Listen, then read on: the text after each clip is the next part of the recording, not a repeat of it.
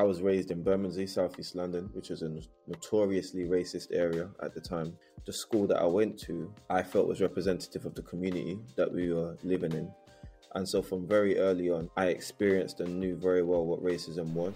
You know, no one gave me any context. No one, I just assumed it happened somewhere A4, 6, A13, one, like one of the big motorways. And I remember driving past that scene and in my head thinking, damn, like, that's a terrible accident. I hope whoever's in that accident survives. I started moving slowly away from the music and became a lot more invested in my actual career as an educator so then when it get it got to December and I was like, this is not working for me. I'm a bit bored, basically. I feel unfulfilled. So um, I knew I wasn't going to work in the mainstream primary school as a teacher. And welcome to Everyday Leadership, a podcast where you get to listen and learn how to lead yourself personally and professionally through the lessons and life experiences my guests share in the hope that it challenges and inspires you to lead yourself from the inside out and not the outside in.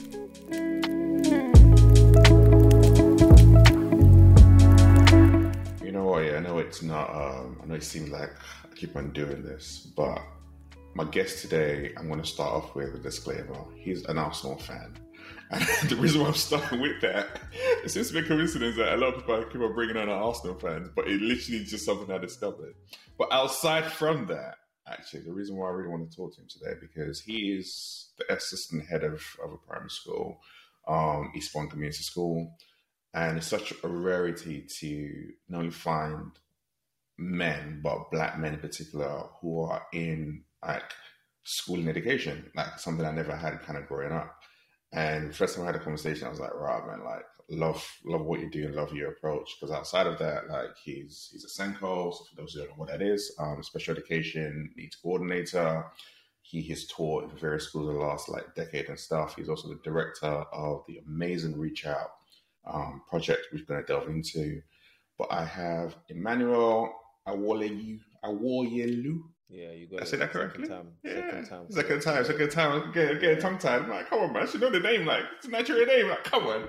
But that's who I've got in the building today. With the accent as well, yeah. No, thank you, man. I appreciate that. I love the best part of that intro is me being an Arsenal fan. Um, winning energy, you need that on here, man. You need that winning energy. Man. Listen, listen. Right about now, we're, we're loving it. So let's, let's ride with it. Uh, listen, I'm gonna milk it as long as I can, man. But no, thank you for having me today, man. It's a pleasure. It's a pleasure. Well, it's like honestly, when I was delving a bit more into um, your story, I was I think what really fascinated by was when I look at your younger years and your relationship with school and what you do right now. I was like, how did you go from where you were being expelled, um, excluded from school to actually working in schools? I was so curious and fascinated by that. But before I even went there, I was even more curious. Like, what was it like for you, like a younger you, coming up in in the UK in the education system, navigating? So for me, navigating the education system as a as a youth was difficult. Um, so my parents came to the UK in the 1980s, and for them, both for different reasons, um, didn't receive formal education. So I think one of the first things I heard from my parents consistently was the importance of education and the reason why I needed to go to school and get an education, full stop. I was raised in Bermondsey, Southeast London, which was a notoriously racist area at the time. And uh, my experience of education, it, you know, it coincides with my experience of being raised in Southeast London, Bermondsey, in a racist area because the school that I went to, I felt was representative of the community that we were living in. And so from very early on, probably far younger than it should be for for a young a young child, I experienced and knew very well what racism was. I felt it secondhand from my parents and their personal interaction with teachers and with head teachers. And for me, I think maybe even as early as seven, eight, when I was in like year four, I kind of already made up my mind that education wasn't the place for me as a student, as as a child. And so my back was against the wall in that sense, you know. Certain members of staff couldn't talk to me because I, I could see that they didn't have a level of respect for me. They weren't kind to me. I knew how they would speak about my parents and I would know how my parents would also speak about them because I'll be I'll be listening to conversations with my with my parents and seeing how they're angry about the way the school are dealing with them and talking to them. As kind of like second class citizens. So my first experience of education being a primary school student wasn't a positive one, and it ended really abruptly and quite negatively when I got excluded in year five. And so that exclusion, I think, for my family was quite significant because I'm the eldest of three. Um, up until that point, I think they could appreciate that there were other factors that led to my exclusion. I was a cheeky you know, mischievous child. But I think as an educator now, I can appreciate also that if you don't engage a child in their education, they're more likely to also be mischievous and get into trouble.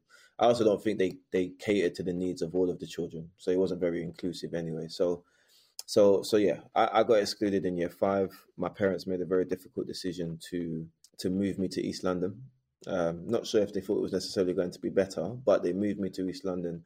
I started a new primary school in year six um, in East London in Newham. And that for me was probably the best year of, of primary for sure, and one of the best years of my educational experience. Um, I had a very warm teacher, very kind. I don't know if you remember Ali G from back in the day, I'm sure you do. So uh, Ali G being like so iconic for us as a primary child. I remember our teacher used to uh, read the register, and uh, everybody in the class would respond with "I," you know, and like, it was just little things like that, you know, kind of just the creativity, the warmth, it was just free. It was very loose.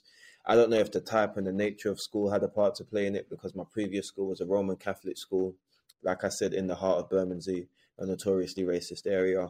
This primary school was in East Ham, one of the most diverse boroughs in the whole of the country, just a typical state comprehensive school. Um, and so my experience was, was pretty good there. And then fast forward to secondary, I then moved to a secondary school in East London, in East Ham, and I experienced my second school exclusion in year 10. And leading up to that, I guess there was kind of a pattern in that my parents would come to parents' evening, my dad in particular, and after every parents' evening, it would be the same message. And that message was Emmanuel, crazy potential, but he's not fulfilling it he's not engaged or there's this issue or he's always kind of involved in something else. By the time I got to year 10, that was the message I had in my head. Like, you know, yeah, I've got a lot of potential, but I myself could not tell you why I wasn't doing particularly well. I was almost coasting through through secondary school. And um, it got to year 10 and then I had a very significant experience. Um, I, I got excluded after being in a classroom with 30 other children. I was doing my science lesson and me and my best friend at the time, we were probably talking or messing about. Something happened, and the class teacher asked us to leave. So we left, and as we were walking down the corridor, we realized that we needed our coursework because the type of science, the GCSE science that we were doing was applied science, where our coursework for the two years is what would go towards our final grade. There was no exams. So we walked back to get our coursework, knowing that even if we were going to get kicked out, we needed to have our coursework done, ready. So we walked back. The teacher wasn't prepared for us to come in. Uh, we made an attempt to go and get our coursework, and then she tried to basically hold our work. And then a little, don't even know if the word's not a scuffle, but basically there's a tugging on coursework between myself and the teacher and my friend and the teacher. All the coursework falls on the floor. We attempt to pick up our coursework, we get it, and then we walk out. And um, a couple of minutes later, um, it felt like an episode from the bill. We had, you know, people running down the corridor saying, "Hey, come back, come back!" And long story short, they were accusing us of assaulting the teacher. We said there's 30 other children in the classroom. Go and ask them. We did no such thing. Other members of staff saying, "No, we heard it from next door. They did this, they did that." Um, so yeah, our parents were called in, and you know, quite quite abruptly, they uh, made a decision and, and decided to exclude us from school. So that was that. And then um, when it came to reviewing that decision, after a period of time, I wouldn't say it was reversed, but they took a different approach and they put us into an internal exclusion, which meant that we were in school, we were on the premises, but we weren't able to go to every single class that we were taking. Only our core subjects and our core subjects would be taken in a room um, led by an academic mentor. And so we spent most of our final year and a half, I would say, in internal exclusion. And that had a massive effect on my educational experience because I left school consequently with only 40 to see GCSEs. And the ripple effect of that was that I could not go on to then go and do my A levels straight away. Um, I was a year behind my peers. Yeah, so that was difficult because obviously my first year of college, all my friends are now doing the A levels and I'm retaking my maths GCSE. I'm doing BTEC Media. I'm doing a diploma here and there to fill up the time. Um, so I, I, completed my maths GCSE that year, 2017, I believe, July. I completed it. And then that summer, as we were getting ready to start college um, and my first year of A level, a week or two later in September, on the 25th of August, my best friend, whom I was excluded with, him and two other of my good friends from school, they uh, tragically passed away in a car accident. And uh, two survivors who were also my friends, the brothers, um, they survived the accident, but one of them, I guess you could say up until today, was still or is still recovering and still learning how to uh, walk and talk effectively. Um, and so that happened when I was 17. And then what happened then was me basically, you know, the first part of my A levels was really disrupted because I kind of went, I I went into essentially depression, not diagnosed, but I know I was in depression. I stopped attending my classes, having anger bursts, anger outbursts within the college. Um, I've even got a certificate that says the only child that smashed the window and uh, found a way to get away with it. I think that was handed to me in the second second part of my my, my A levels. So um, did you talk to anyone about it? So no, I didn't. Not officially, not formally. Uh, my college didn't have anything specific in place, like a counselor or whatever. Um, I did have an English teacher that I was fond of, who, funny enough, her children just so happened to go to my school. So she was aware, she was there for me. It wasn't structured, but I knew I could kind of confide in her if I needed to. I guess the people that I really sought comfort and support and help from were my peers, my friends. It was only a year after we had left school. So you can imagine that was the one incident that actually brought many of us back together again. And at the spot where we lost our three friends, we spent the next three, four, five weeks every night straight together at the place where they had passed away. And as toxic as some moments were, it was for us who probably you could describe a young group of boys from East London different dynamics with families and stuff like that. That for us was probably the best thing we could have, which is each other.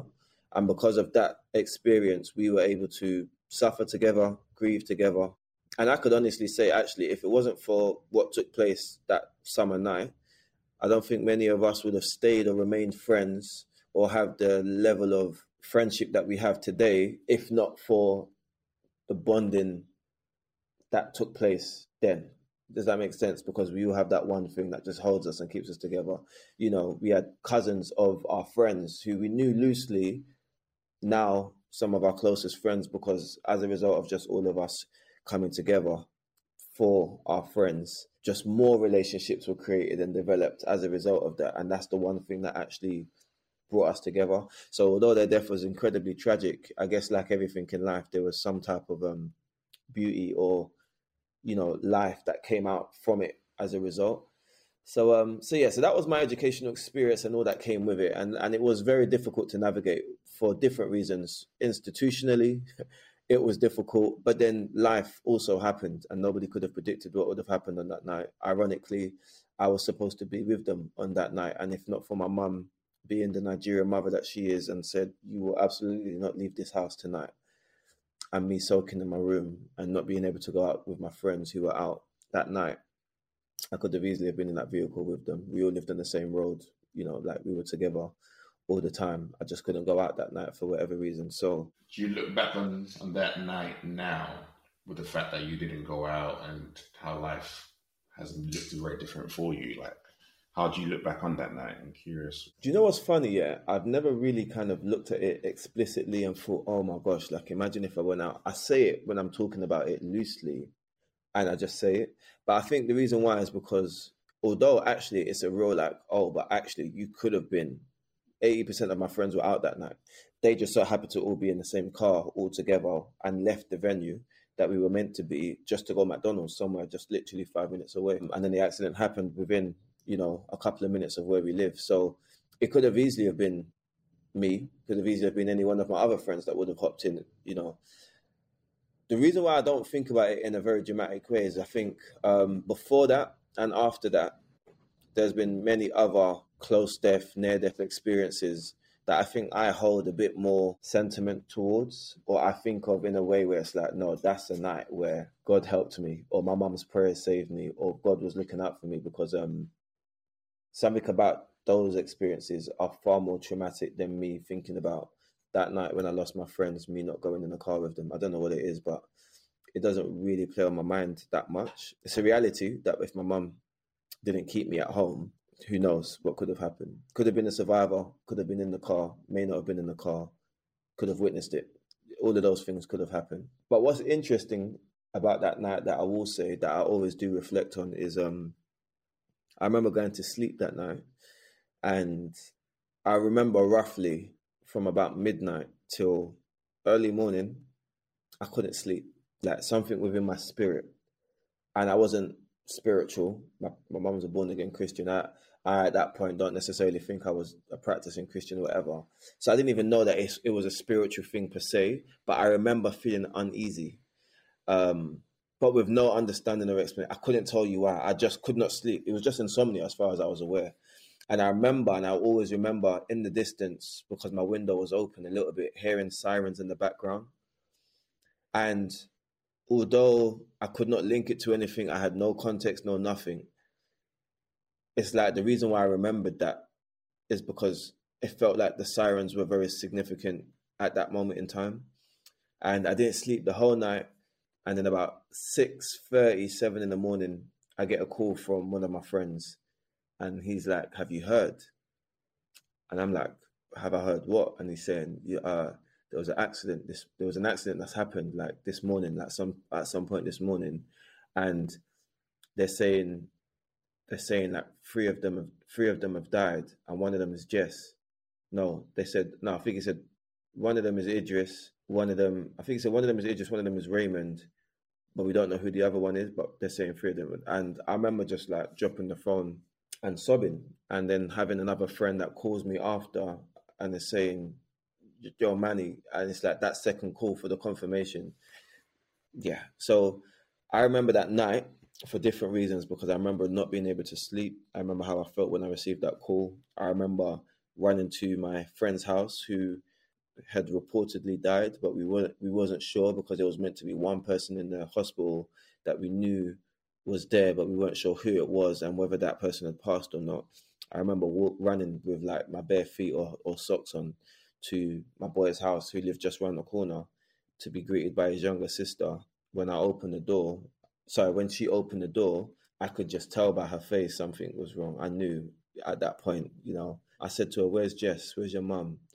And she just said with the straightest of face, no emotion. It's like she didn't really understand what she was saying. She said, "Mummy and Daddy have gone to the hospital. Jess, like Jess is Jess is not here. Like Jess is Jess is dead." And she even went as far to tell me that um that that he went blind before he passed away you know so and this girl she's in my younger brother's age. She was probably year six at the time because she's in the same year as my brother. And I, she just said it like like just said it. No emotion no real realization of what she was saying i don't think. Um and yeah and i broke down again. And then shortly after my parents rolled up in the car and told me to get in. And they said what hospital? I said Whitechapel. That's what my friends are telling me. So my mum had some stuff for me in the car. We drove straight to to to Whitechapel Hospital, and um, I never forget this part either. What was crazy is as we were driving to the hospital, not far from our where we live, a few minutes down the road, there was a section of the main road that was blocked off, and I remember seeing a double decker bus, completely the front of it written off. I saw a car that looked like chewed up in the middle of the road and I didn't know that's that's where they passed because when I heard that they, when I heard that at least two of my friends had passed away and there was one potentially that was dead. When I'd heard all of this and it was a car accident, I just assumed the motorway. You know, no one gave me any context. No one. I just assumed it happened somewhere, A four six, A thirteen, one like one of the big motorways. And I remember driving past that scene and in my head thinking, "Damn, like that's a terrible accident. I hope whoever's in that accident survived." And it turned out that that was actually the same accident in which they had passed away.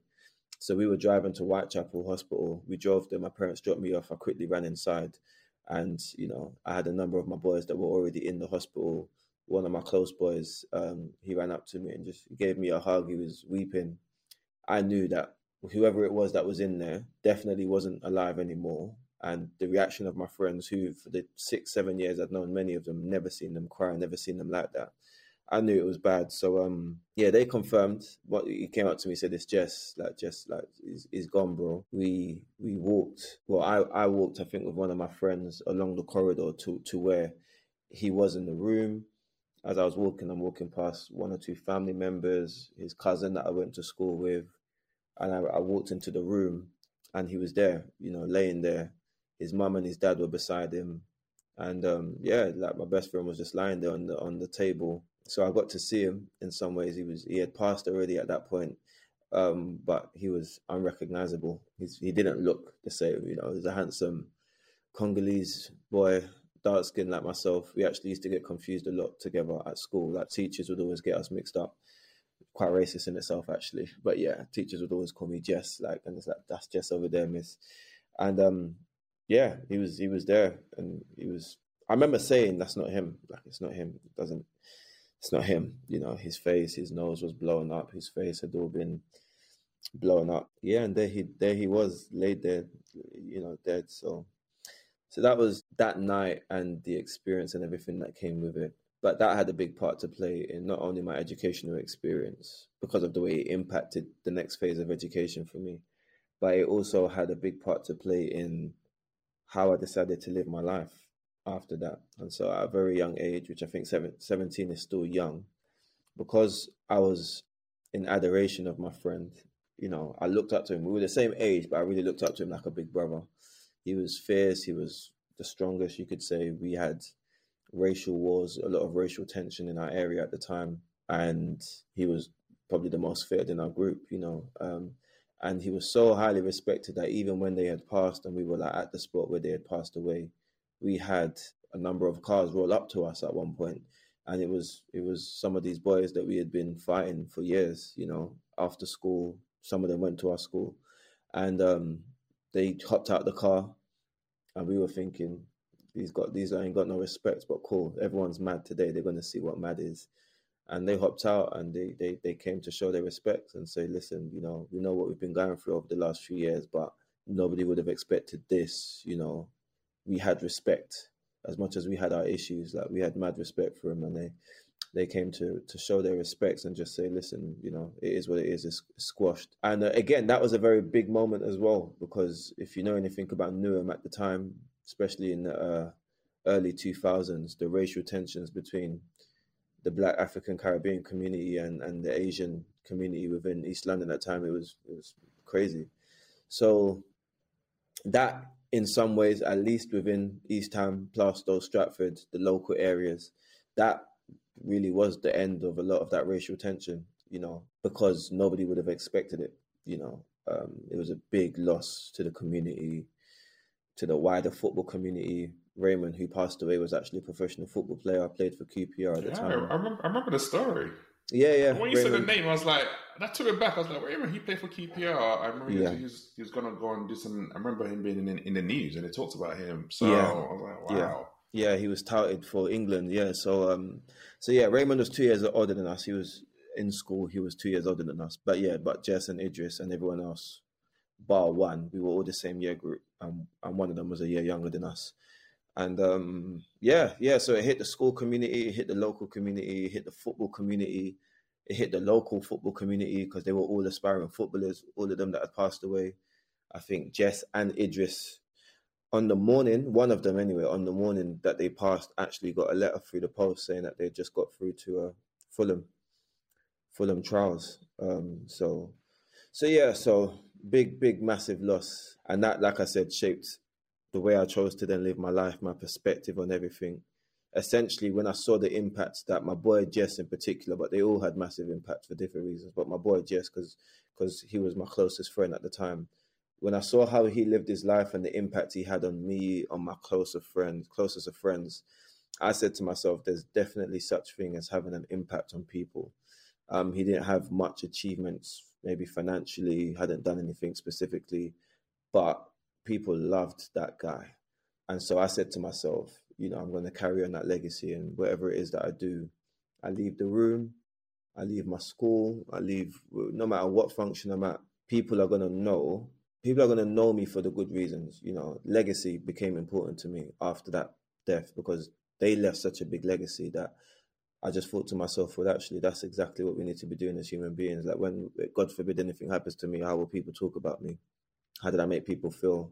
What did I give them that they can hold on to for the rest of their life? You know, and so even at 17, he taught me so much that yeah, I, I use that now in every every aspect of my life. So, so yeah, man. Like I said, even with death, life brings opportunities for growth, for new perspective, for blessings. And so, as tragic as it was, like I said, there's been many, many beautiful things that have come come about as a result of that. So, so that played a big part of my educational experience and why I found it difficult to navigate. If you haven't already, can you please follow the podcast? It really helps us grow and it tells the apps that it's a podcast worth listening to, which the fact that you're listening to means that it is and other people need to know about it. In Apple Podcast, if you click the three dots in the top right of your app, look for the follow button and click on it. And in Spotify, the follow button should be just below the show's artwork. Now let's get back into today's episode.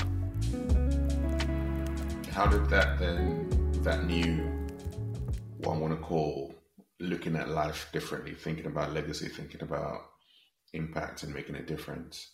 How did that lead you down that path of actually becoming a teacher and then rising up the ranks and doing a lot of the great work that you do right now? Yeah, so it's it's interesting. Um, didn't real have no real action plan in regards to this incident happening. If anything, it was the opposite. Like I said, I went through depression. I wasn't taking part in my college course. I was able to kind of get my head down in the very last year of my A levels and do enough to get through in clearing to to go to university.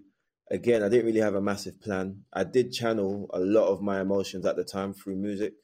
So um, I'd always I, I had always been very creative um, in terms of writing and acting and, and that kind of thing.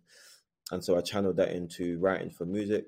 I became semi-popular rapper within my local area had dropped at least one mixtape so i did channel a lot of my grief and my um, experiences through music as many young young boys do and so when i went to university didn't really have much of a plan other than i'm just going to university because there's no way i'm going back to my house my parents won't even let me walk back into that door if university is not on the agenda. so I just went to uni because I knew that that's what I had to do. But no, I didn't know what. I picked I picked my subject at university based on the show that I love the most. So I went to university and studied criminology and, and, and sociology because I was obsessed with criminal minds and C, CSI. yeah. So so I went to university and studied criminology for that reason, and I loved my course. I loved it, and you know, and I did well.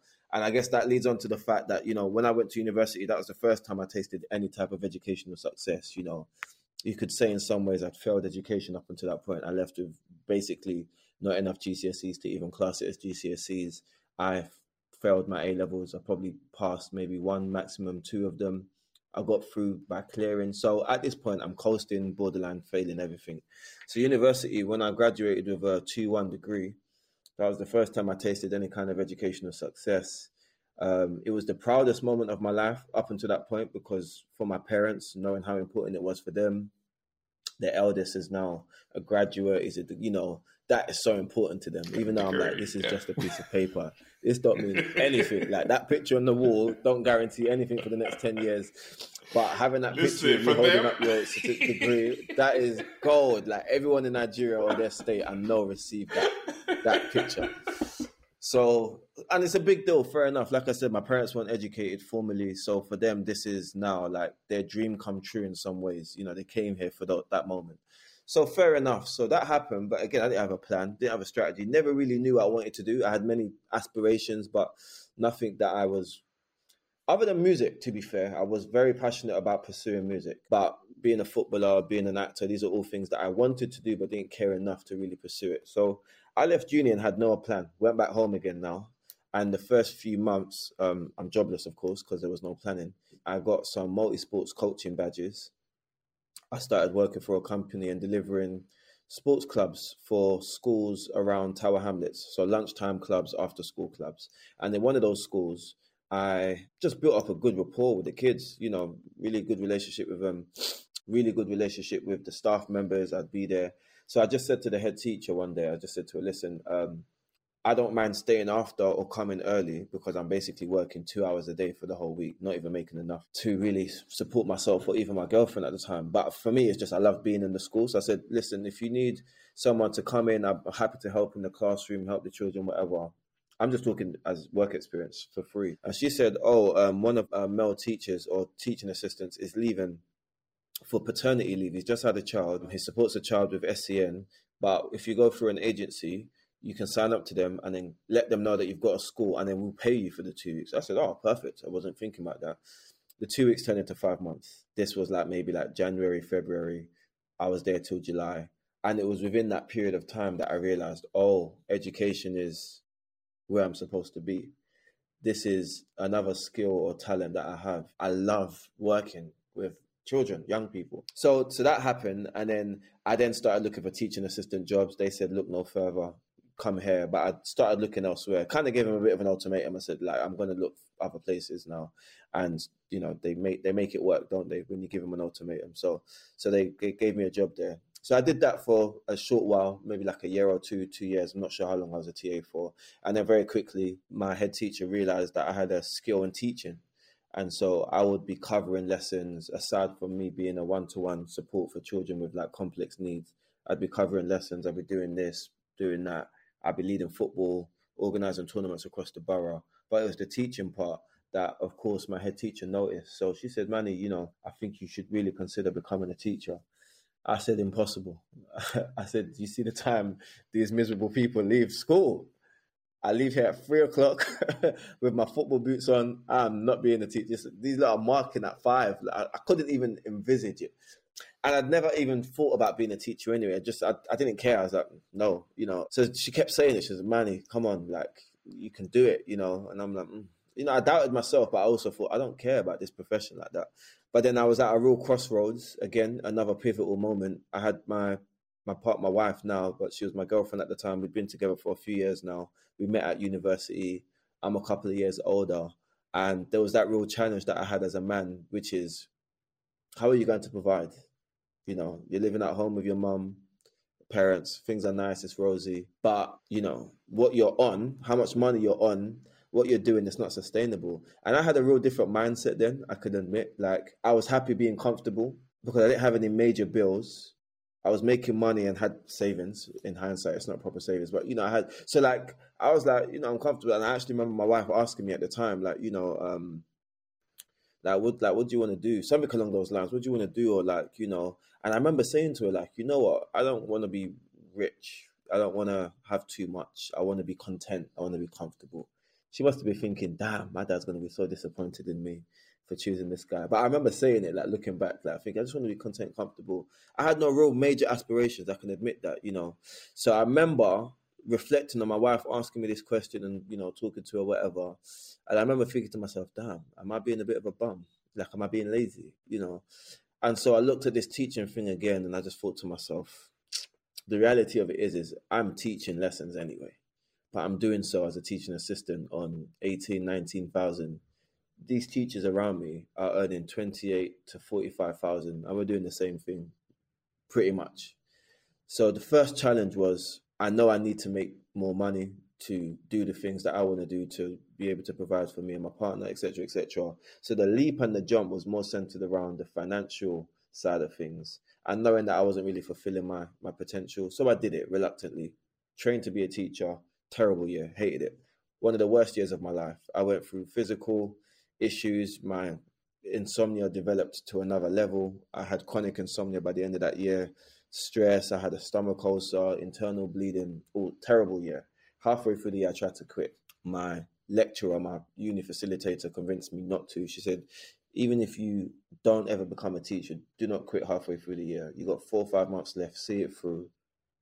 Get your qualification. Do whatever you want to do after that, but at least you have that qualification. So I listened to and I, I, I, I, I kind of pushed through the end of the year, had a lot of support. Again, lack of confidence, lack of real purpose. I didn't know, I didn't, I just didn't enjoy it. I just didn't enjoy it for different reasons. And so when it got to the end of the year, I said to myself that I'm not going to walk into a situation where I'm being miserable because I'm doing a job. I said, no way. So when my school offered me a position, I said no straight away. I said, I don't want to be in I don't want to be a new teacher. Nothing to do with the school. I'll still work here. I don't want to be a brand new teacher. It's it's not for me. And um, so they just they were keen to keep me anyway. So they just said, okay, so what what can we do for you? I said, fantastic. I said I want to do football. I said, let me run my football tournaments, football coaching. I'll be more than happy to be a teaching assistant. I'll cover some lessons, did did whatever. They made the role for me. So I'm doing this role now, and uh, starting September, I get to J- December, and I'm like, damn, I feel really unfulfilled. Like, you know, when you know you're you're qualified and good enough to do something, but you're not. You're just there, just doing nonsense now. So it got to this. Would you think it was fair though? Was it fair that kind of held you back initially? Yeah, for for sure, fair was there, but yeah, it, it, was fair. But it was a but there was also a genuine understanding that I knew I did not want to work in a typical primary school because it was the environment, culture, the politics. I've never been interested in adult politics. It wasn't about the kids. You know, I saw the adults that are meant to be teaching the children are all miserable and slanging each other off in the staff room, and there's fights here. And and on top of that, it was hard like teachers the the job of a teacher is not easy. It is hard in itself. So there was also a level of fear slash I say laziness, but because it wasn't ever my purpose, I couldn't ever see it as why would I go and do that if that's not what I've said I'm going to be doing. As far as I'm concerned, I'm the still easy life. The easy life is appealing. Exactly, yeah. And remember, I'm still trying to be a rapper, so like I'm there thinking this is for me. Like I'm like this was meant to be paying for studio time. I'm not. I want to be a teacher. So um, but very quickly, I, re- I even organically, I didn't even think about it. I started moving slowly away from the music and became a lot more invested in my actual career as an educator. So then when it get it got to December and I was like, this is not working for me. I'm a bit bored, basically. I feel unfulfilled. So um I knew I wasn't going to work in the mainstream primary school as a teacher. I didn't want to do it. it was not it wasn't appealing to me. So I basically emailed every single pupil referral unit, special school, alternative provision that I could think of. I just emailed them. I said, I want to be a new teacher in your school from the next September. This is my passion. This is what I want to do. Would you accept this? And only one school got back to me. And that one school got back to me, and it was the head teacher of the primary school. And she said, Oh, come in, come for a visit. So I went to go visit, and I remember going there. And um, when I entered the school building, there was the secondary teacher of the of the school sorry, the secondary head teacher of the school, because it was a primary and secondary in one, he was restraining a child, yeah, restraining this secondary student. And the student was basically like spitting back at him, like spitting, like saying, Don't come here, he's a pedophile, spitting at him, spitting at him. So I'm like, What the hell is going on here? So I carry on walking as you do into the school, like, okay, so let me start this day. I walked through the building and I just got a real good vibe, man. Classes were small, no bigger than eight children in a classroom two, three, sometimes four adults within the classroom supporting. I just saw good lessons being taught. I saw real compassionate teachers teaching lessons. I got a good vibe. I spent half a day there and I loved it. So at the end of the day, the head teacher said to me, you know, unofficially. No, she was like, "Oh, you know, we loved having you in the building. Everyone's talking about you. How did you feel?" I said, "Oh, it was great. I loved it." She said, "If we unofficially offered you a role there, uh, would you take it?" And I said, "If you unofficially offered me a role, I would unofficially accept the role. Like, what are you saying here? So um, we basically were able to sort something out of my current school.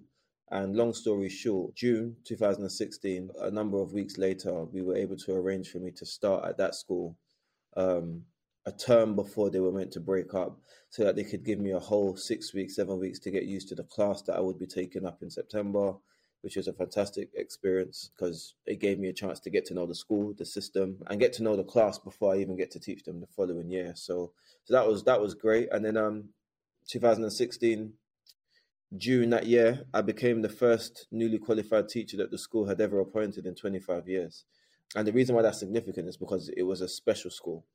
It was a special school for children with social, emotional, and mental health concerns. So their profile typically of those children were many of them would have been children who had not been in formal education for a long period of time or who had been excluded. Many of them would have experienced some form of physical abuse, hence why many of them were also in care. Um, so we had a high amount of children that were in, in care in the foster system. And so those common denominators obviously came with very complex, challenging behavior. So I guess it wasn't the kind of move you would make typically as a teacher trying to teach for the first time in a school. But for me, because I knew that's where my skill was meant to be. Sorry, because I knew my skill set, because I knew where I wanted to teach, the type of children I wanted to support, what school should look like, everything made sense. You know, on the outside, it was like, why would you do that? Even my parents were like, Sean, why are you like, what? The children are spitting at you. Like, what? Like, yeah, it's like the child. And I'm like, yeah, mom. Like, but listen, I get it though. Like, remember I got a stealing from school, you yeah? Said, you said you walked, you walked into a school, one man is spitting at you, and you fed a source of peace. I'm like, yeah. those two things do not make do not make sense. Like... I said, got here, like, no problem. Like, so my parents are panicking. yeah, my parents are there panicking, and then that showing like we're really worried. Like, you know, why are you here? Like, so it got to the point where I had to start telling them about the stories I had of school because they were just. I'm there talking, talking about a fascinating story. Like, listen, mum, won't believe what happened today. Like, you know, this happened and did it whatever and blah blah blah. And they're like, Sean, are you sure this is the kind of place you need to be I'm really worried. Like, are you sure? What if a child's gonna come into school and bring a gun on? You know how they exaggerate everything, you know. So I stopped telling them some of my my funny stories. My wife appreciated them. But yeah, long story short, I was there for five years. In that time, I grew. I grew incredibly quick. I became a SENCO within three years. I did a leadership course in my NQT year. On that leadership course, I saw for the very first time black head teachers, and that was another significant moment because it it made me realize that black head teachers existed. And for once, I saw that actually being something achievable. So that was quite pivotal. And I did that in my first year of teaching. I went on a leadership course, and I remember writing out a five year strategy plan off the back of that leadership course, mapping out my route as to how I was going to become an SLT member after five years. And lo and behold, it happened um, because every course, every action, every conversation, it was all led to that one goal and that's why I say purpose is important because before that moment, I had never done any type of planning or had anyone sit with me and spoke to me about the power of planning and purpose because they both work hand in hand. If you have purpose, that's great. You think you know what you're meant to do, you know your destiny. What are you going to do to get there? And I never had that explicit conversation ever. And so that leadership course, they asked, What do you want to do? Write it down. What are you going to do to get there? How, why, when?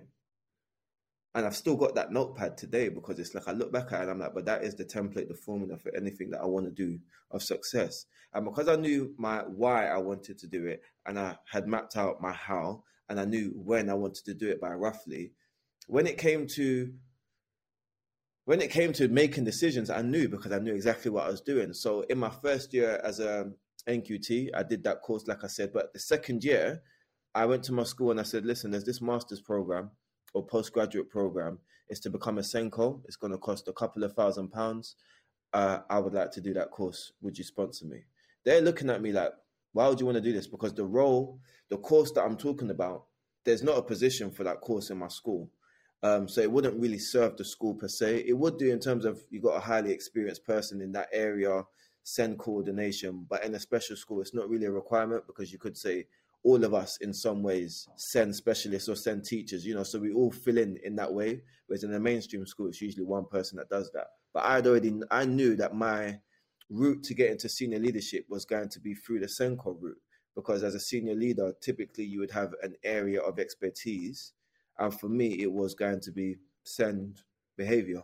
So I did that. They paid for it. Yeah, which is why not favor. I, I, favor is one thing, but I was also incredibly good at my job. So you know, when the best one of the best teachers in your school says, "I want this because it's going to make me a better teacher and it's going to help you in the short term," they're going to give it to you. So they did that. Other people are like, "Why would you do that? There's no SENCO in this school. There's, we don't have one." I said, "Don't worry about me. Let me just do my SENCO course." You know. This podcast is sponsored by Mindset Shift, a leadership development company focused on helping you lead from the inside out, not from the outside in.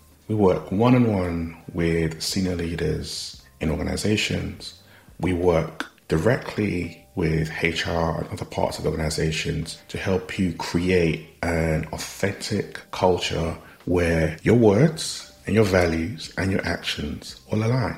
We help you to navigate the complexity and the chaos that we all experience day in and day out. And we have a couple of openings for the one to one coaching this year. If that's something that you're interested in, if you want to work with a coach who can help you navigate this year to ensure that you're intentional to take your leadership skills personally and professionally to the next level, send me an email at hello at mindsetshift.co.uk or just go to the website www.mindsetshift.co.uk. Now let's get back into today's episode.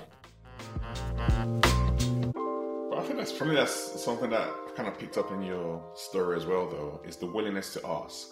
Like even when they offered you that job earlier on, you're like, nah, I don't want to do that. Okay, what what do so there's a willingness from your from your part to like, this is what I want is this going to happen? Are you going to make this happen? Are you going to pay for me? Are you going to sponsor me? A lot of times people think about stuff in their head and they're like, oh, they're going to say no, so we don't ask.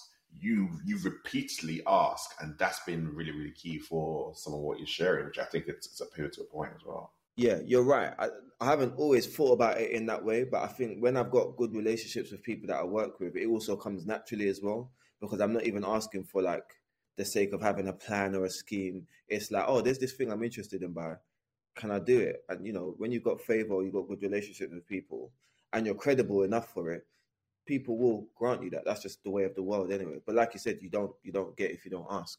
So I asked, and they said yes, and I was like, fantastic, you know. So they paid for me to do the SENCO program while I'm teaching, whilst they know also that there's no SENCO in the school or whatever. So I did that, and uh, the next year I didn't use that SENCO qualification, of course, because they didn't have a SENCO. But now that I had the qualification, I started looking for jobs where they needed a SENCO. So my career mapping was now in full effect. I got the qualification I needed. Now the next step was to fulfill the role as a SENCO. The next step after that would be to then apply for a, a senior leadership position where the responsibility was SENCO because you have you have assistant head roles where the responsibility is is, is a SENCO. Yeah. So I did the next year. Obviously, I just qualified as a SENCO. Uh, you know, that was that. And at the end of that academic year, I started applying for SENCO positions. And I'm always transparent with my bosses. So I told them, I said, I'm I'm basically going to be leaving, um, or I'm going to be leaving if I get a job role.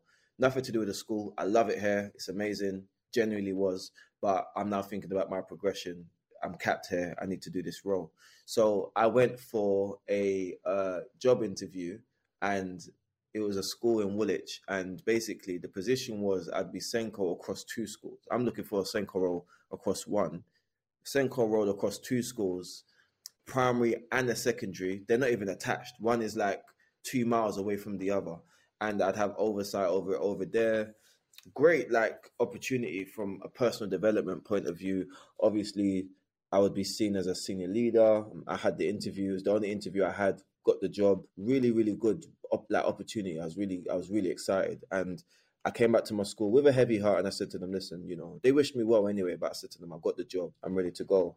And that same year, we were due to have an executive head teacher come in, a new one. And so he got wind of the fact I was trying to leave. And so he approached my boss at the time and said, Is there anything we can do to keep Manny? Like, how are we going to like, how are we going to keep this guy? Like, and obviously they're not. And they said to him like, he's going because there's a, a new opportunity, a better, like, you know, it's, it's about his career.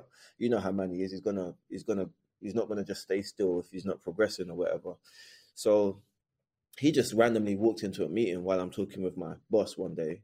I was like, Manny, this is a bit of out of context, but I need to speak to you. I said, all right then. And he basically just said to me, like, what can we do to keep you? I said, listen, it's nothing about money. They offered me more money to. I said it's not about that. Like I'm going because I need that experience with the qualification I have to fulfill it. There's a plan behind this. And uh, long story short, they basically offered to create a role, create the SENCO role in the school. We didn't have one. And so they created that SENCO role. And at the time, I asked for a few things. I asked for some assurances that there would be some real what's the word clarity as to what my role looked like here it wasn't just a title that i got but without me actually fulfilling those duties because my actual experience of doing the role was really important. And you know they gave the guarantees and all that stuff. Unfortunately things didn't work out how i wanted it to in terms of them fulfilling their end of the deal. I don't think it was particularly malicious. I think it was more so where they created a role for the sake of keeping someone they didn't necessarily have a real they didn't have a plan or a purpose for the role. So they didn't And the know system how wasn't set up. It wasn't set up for it. So i'm i'm now being unfulfilled in different ways now and things being ad hoc or, or not really getting the time to do the things that are necessary. So it was what it was. Um, i don't really hold any particular grudges around that. I still think you know god's hand and everything it, it was all on it because if not for that when my wife became pregnant shortly after that if i had if i wasn't there i would have been traveling somewhere that would have been quite far and i wouldn't have had the flexibility to be there for my wife. I wouldn't have had the favor of my workplace to give me the time off that I needed. All of those little soft factors that you forget that play a part in your actual work experience. So, although from a career point of view, it felt very unfulfilling. I see, I saw the positives in that. Actually, I was still close to home. You know, there was other things. I was where I wanted to be. Blah blah blah. So that was that. But very quickly, I knew though that I couldn't stay there in this kind of capacity in this way. So I started looking for a job, but at this point now, I'm still following my map. So I'm looking for assistant head roles. I didn't want to do it in my school because I knew that actually now that I've been in a special school for five years, I needed to now increase my my knowledge and my experience outside of special education for me to be truly well rounded and mainstream. That word again, it, it was really daunting to me. I didn't want to go back. Remember, I've, ran away from mainstream education because I, I, I didn't like how it was set up. But I knew I had to go back into it because there was a lot of stuff like my pedagogy, understanding of curriculum, teaching and learning. There was a lot of things that I learned in a special school, but there was a lot of things that I knew I wasn't also getting. And I could only get it going back into a mainstream um, setup again. So I started applying for jobs, and then um, it got to a point where I said to myself, at this point, I've started working at the Reach Out Project. I'm a director there now. And I started saying to myself, what do I really want to do? And I convinced myself that actually I didn't really think I wanted to be in education in this way anymore. I felt I felt like at the time I was ready to kind of go real left and just do maybe my charity full time. I was doing a lot of speaking at the time, writing a lot of blogs. So lots of opportunities were coming outside of work. And so I just thought to myself, no, maybe I want to take a different approach from education. So funny enough, I applied for one job. It was the last job I applied for. But I'd already said I'm not applying for any more jobs after this job because I'm now just going to pursue how can I do my charity project full time, make a salary from it, and then just kind of work my way around that. And that last job that I applied for is the is the one job that I got an interview for, and um, I did the interview, my first ever senior leadership interview, and guess what happened? I got the job. Got so role. now I'm like, so now I'm like, God, what's going on now, man? Like, because I'd already said, I said to my directors, I'm like, listen, guys, I'm leaving. Like, I'm leaving education, guys. You know, like that whole, like, I'm leaving. Like, what we doing now? Let's let's plan. And then I'm like calling them like, wow, guys, you won't believe it. Yeah, I got the assistant head role, man. Yeah, I guess I'm starting in September now. It was massive because it was massive. Like it was a big deal. It's an assistant head teacher role. In context of my career, I had only actually been a full-time teacher for maybe five, six years. So I think even that in itself kind of showed how well my career had kind of had progressed, I guess, and um, and obviously again it came back to the whole making my parents proud again. I really felt that that was quite a symbolic moment as well. My parents just being incredibly proud. I, I fought battles with my dad a lot throughout my teaching career because of education, because he did not see it as a profession that was well respected. He didn't approve of me being a teacher when I first started you know the profession and i had to really convince him a number of times that dad like i know your perspective of this is how you've seen it in Nigeria, how you see people talk about it in politics. He kept saying, "Son, you're bigger than this," and I used to find find that very offensive because it's like bigger than what? Like teaching is a great job; it's the best profession in the world. In hindsight, I can kind of understand where he was getting at and what he was thinking, but I still protected my views on the profession in that this is a great job, Dad, and I'm going to prove to you that I can get to the pinnacle of this. And if it's a financial thing, let me tell you that there's CEOs of multi academy trusts that are on 250,000, 300,000 a year. So from that point, even though that's not where my mind was at per se, but I was trying to prove to him that the way you talk about this, there's if it's about money, I can bank on myself to be that person one day. There's levels. If that's yeah, yeah, you know. Um, so I think me becoming an assistant head teacher for my family, but more so for my dad, was like a real okay, okay. I'm I'm proud of you, son. You know, because up until that point, there's no achievement in education where he'd be like, "I'm proud of you, son. You became phase leader or SENCO." You don't care about any of that. But I think that title for him was quite a big deal. But I think outside of my family and outside of my own personal kind of like feeling of like, yeah, you done it. You done sick, actually. From where you started off in education, for how long you've been in education for, you've done sick. But I think one of the things that I always think about, and a lot of people don't think that we think about it, is I'm also very conscious that within education, black teachers make up a very small percentage, as in a couple of percent. Yeah. We're like unicorns. Unicorns. Yeah, a couple of percent, you know. In the profession, we make up a small amount as just black educators. But then if you talk about black senior leaders, we're like 2% of the whole country. So you could go South London and see a couple of them in a meeting, but just know you're seeing the bulk of the black senior leaders in one place.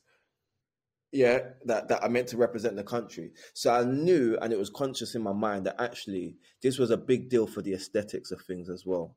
It was a big deal for the children that I'm about to now go and support.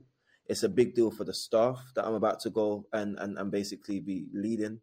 It was a big deal for my community, people that had been excluded like myself. I just saw that actually there was there was so much power in representation and it wasn't really a pressure that weighed me down. It made me feel proud. It was like, yeah, because when people saw me or still speak to me and say, oh, so what do you do? You always hear the sense of shock or surprise. Sometimes it's because I look young. Sometimes I know it's because, oh, wait, you're a black guy. You're a black man. You're a black man that sounds like you. You're a black man from East Ham. All of those things for some people is like, like you said, you're a unicorn. You do not see it. I don't know how far I'd have to go down the road before you see a similar situation. So I was very, very aware and conscious of that. So I took on the role with pride and I was excited, more so for the opportunity to learn. And I've been in that position for, for about a year now, just over a year. It's been challenging for those same reasons, being a young black man who is leading other people, being a young black man who is working with other people, and then also the actual intricacies of being a leader in itself. I've learned so much about leadership, the good and the bad, I had my own views of what leadership was before I even got into leadership. And now I look back and be like, boy, keep quiet. Like, because leadership has so much more to, to do. So, yeah, so it's been good. It's been an interesting year for me. How do you define leadership? For me, leadership is leading by example and leading people to an end goal unapologetically. And I'll break it down. So, the reason why I say leading by example is because it's almost impossible for you to lead on anything whether it's in IT, whether it's as a school leader, if you're not actually, if you do not believe or do not actually do or represent that very thing. So I'll give you an example. As an assistant head teacher, I have to be, I see myself, I have to be one of the best teachers in that school. So I'm leading by example. I think it's almost a bit of an oxymoron that you could call yourself a head teacher and not have a relative standard of great, amazing teaching capabilities. So when I say leading by example, I mean it from a very practical point of view. But then when I say being unapologetic in your leadership, what I mean by that is one thing I've learned is you have a vision, and not everybody, no one, 90% of people don't ever see your vision or see things how you see it. I think leadership is convincing people that your way of doing things or what your vision is is worth pursuing and getting them there. That for me is leadership. Because you can't be everyone's friend unfortunately. I've learned that lesson. You could be nice to people you could you can't be everyone's friend yeah? You can't always be nice about things yeah? So all those little soft factors that i thought leadership was about how you speak to people whatever they all matter. But ultimately it's having a vision and getting people to come along on that journey with you and so the reason why I say you have to be unapologetic is you will get people even within your own camp that will be like, uh uh I don't think that makes sense. That doesn't work. And you're like, I'm not really asking. We're going to do it. Because the respect you get is usually when people see that your vision or your plans or your purpose was right. And that's where the respect comes. And the respect comes not just from you being right, but from people being like, oh, this guy sees something we don't see, but he also knows how to get there or how to get people to get what it is that he wants. So when I define leadership, I, I really do look at it as just uh, an opportunity to lead people to what you see as the promised land and being able to do so successfully. And then there's many things that come within that. you know, employing people, sacking people, treating people with kindness, treating people with, you know, harsh harshness, empowering people. So many aspects of leadership that I've learned in the last year that make up a good leader. But but I don't ever take for granted that I also think being authentic, being authentic and having integrity for me are also massive of my specific leadership style. But then leadership style is a different thing altogether. You know that obviously uh, as an executive coach. So I have my vision of what leadership is, but I also have a style, and I appreciate that other people have different styles. And if you ask people about what my style is, I'm assuming they will tell you that I am compassionate, empathetic, integrity, you know, um, communication, all of those things. I don't necessarily think they are what makes a great leader. They're just my leadership style. But if you look at the makeup of my team, we all have different ingredients to bring to the to the table. And so we've got some that are a lot more pragmatic, very objective.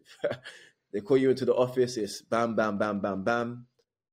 But they know what they're talking about. And although they're not kind and friendly, like Emmanuel is, but you still need that. I need that because you can't always be the good cop. You need the bad cop.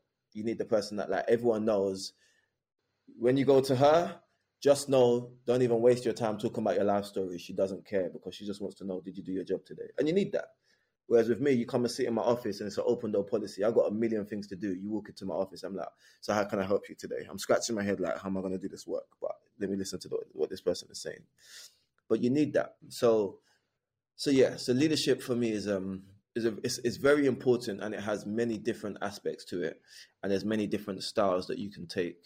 Listening to your story has been intriguing in so many ways, and seeing your growth from where you started to experiences you've had to school to navigating tragedy to getting to where you got to right now for me is um it's it just goes to show how much one strength and courage that we all have but also how of life experiences sometimes can really just help us to see things completely differently and reshape and focus us if we so choose to because there's also another school of thought that say you could have gone down a completely different path with what happened to you, but you actually chose to use it and to help you to kind of refocus and to kind of build that legacy. And like I said, you doing what you're doing as a black assistant head is such a rarity. But not only that, but going there with a vision of how you were at school and knowing the things that went right, you create a different path, different learning experience for kids for me is so crucial. But there's one part of the story that I'm very curious about as we wrap up. Your girlfriend, now your wife, has been with you all the way throughout, from you being an aspiring rapper to everything that you're doing right now. How was that journey navigating your relationship and going through the different things that you've gone through with a partner right next to you? Because that's another element that adds how we approach life. Yeah, my wife, she's incredible. The, the, reason why I say my wife is incredible is because um, she's taught me a lot about life. And one of the things she's taught me is that um, people change. And if you give people enough grace and patience and time and investment, you know, there is something really, really good on the other side of that. And the reason why I say that is because she met me as a 20 year old. I think I was 20, 19, 20. I had no aspiration, particularly. I had no plan or purpose. I didn't know what I was going to do. I, I thought I was going to be a rapper, but other than that, like I had no plan or purpose. I had no money to offer her or to give her. I was borderline miserable as a 19, 20 year old. And I even had very skewed views. One of the first conversations I had with her is, I'm never getting married, by the way. We weren't even courting. We knew each other as like friends. But I said to her, I said to her, oh, yeah, yeah nah, I'm never getting married. Like, nah. And she always reflects back on that. She said, you know, like, I remember you saying that. Like, you're such a, you was. what kind I of thought, bars that? she said, I thought you were so weird. And it wasn't bars because we weren't talking like that. Like, like we were like we were introduced as like a friendship group, blah blah blah. So so this was me just talking loosely, but she she always remembers that, and she always says like, "Do you remember when you said you would never get married?" Like I used to think you were so weird. Like, what's this guy problem? But I meant it. And I say all of that to say this that like she met me when I was at a particular point in my life, a young boy with nothing to really offer. But she clearly saw my potential because she was with me at the time. And she stuck with me when I didn't even know how I was going to pay for a train to go and see her in, in, in university because I was only working two hours a day after I had left university. You know, she stuck with me when I was going through my depression and I had one I had at least one suicide attempt that she was present for to be able to get me through. You know, she stuck with me when me being a typical young man who didn't really see what being a man looked like in some ways you could say was about to waste her time. And she had to remind me what do you want to do with your life and what do you want to do with us? Because i'm not about to have my time wasted. And i had to really dig deep and think to myself well let me think about what i want to do with my life and one of those one of those questions was do i want to spend the rest of that time with you and she was there in that process to be able to remind me like I'm not the kind of girl where you just you just don't really think about what you're going to do next. We're just coasting. I'm letting you know I've got my own plans and she saw me through that process, you know.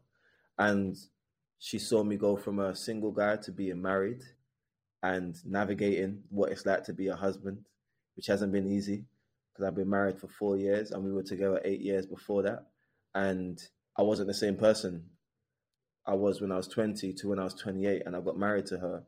And then you realize that living with someone has its own complexities and, and difficulties. So I go a real long way to basically describing someone who I think has been the most important per- person in this journey, other than God Himself, because she's been a lifelong friend, and I've needed that friend. In many of my darkest moments, she was the only person I had.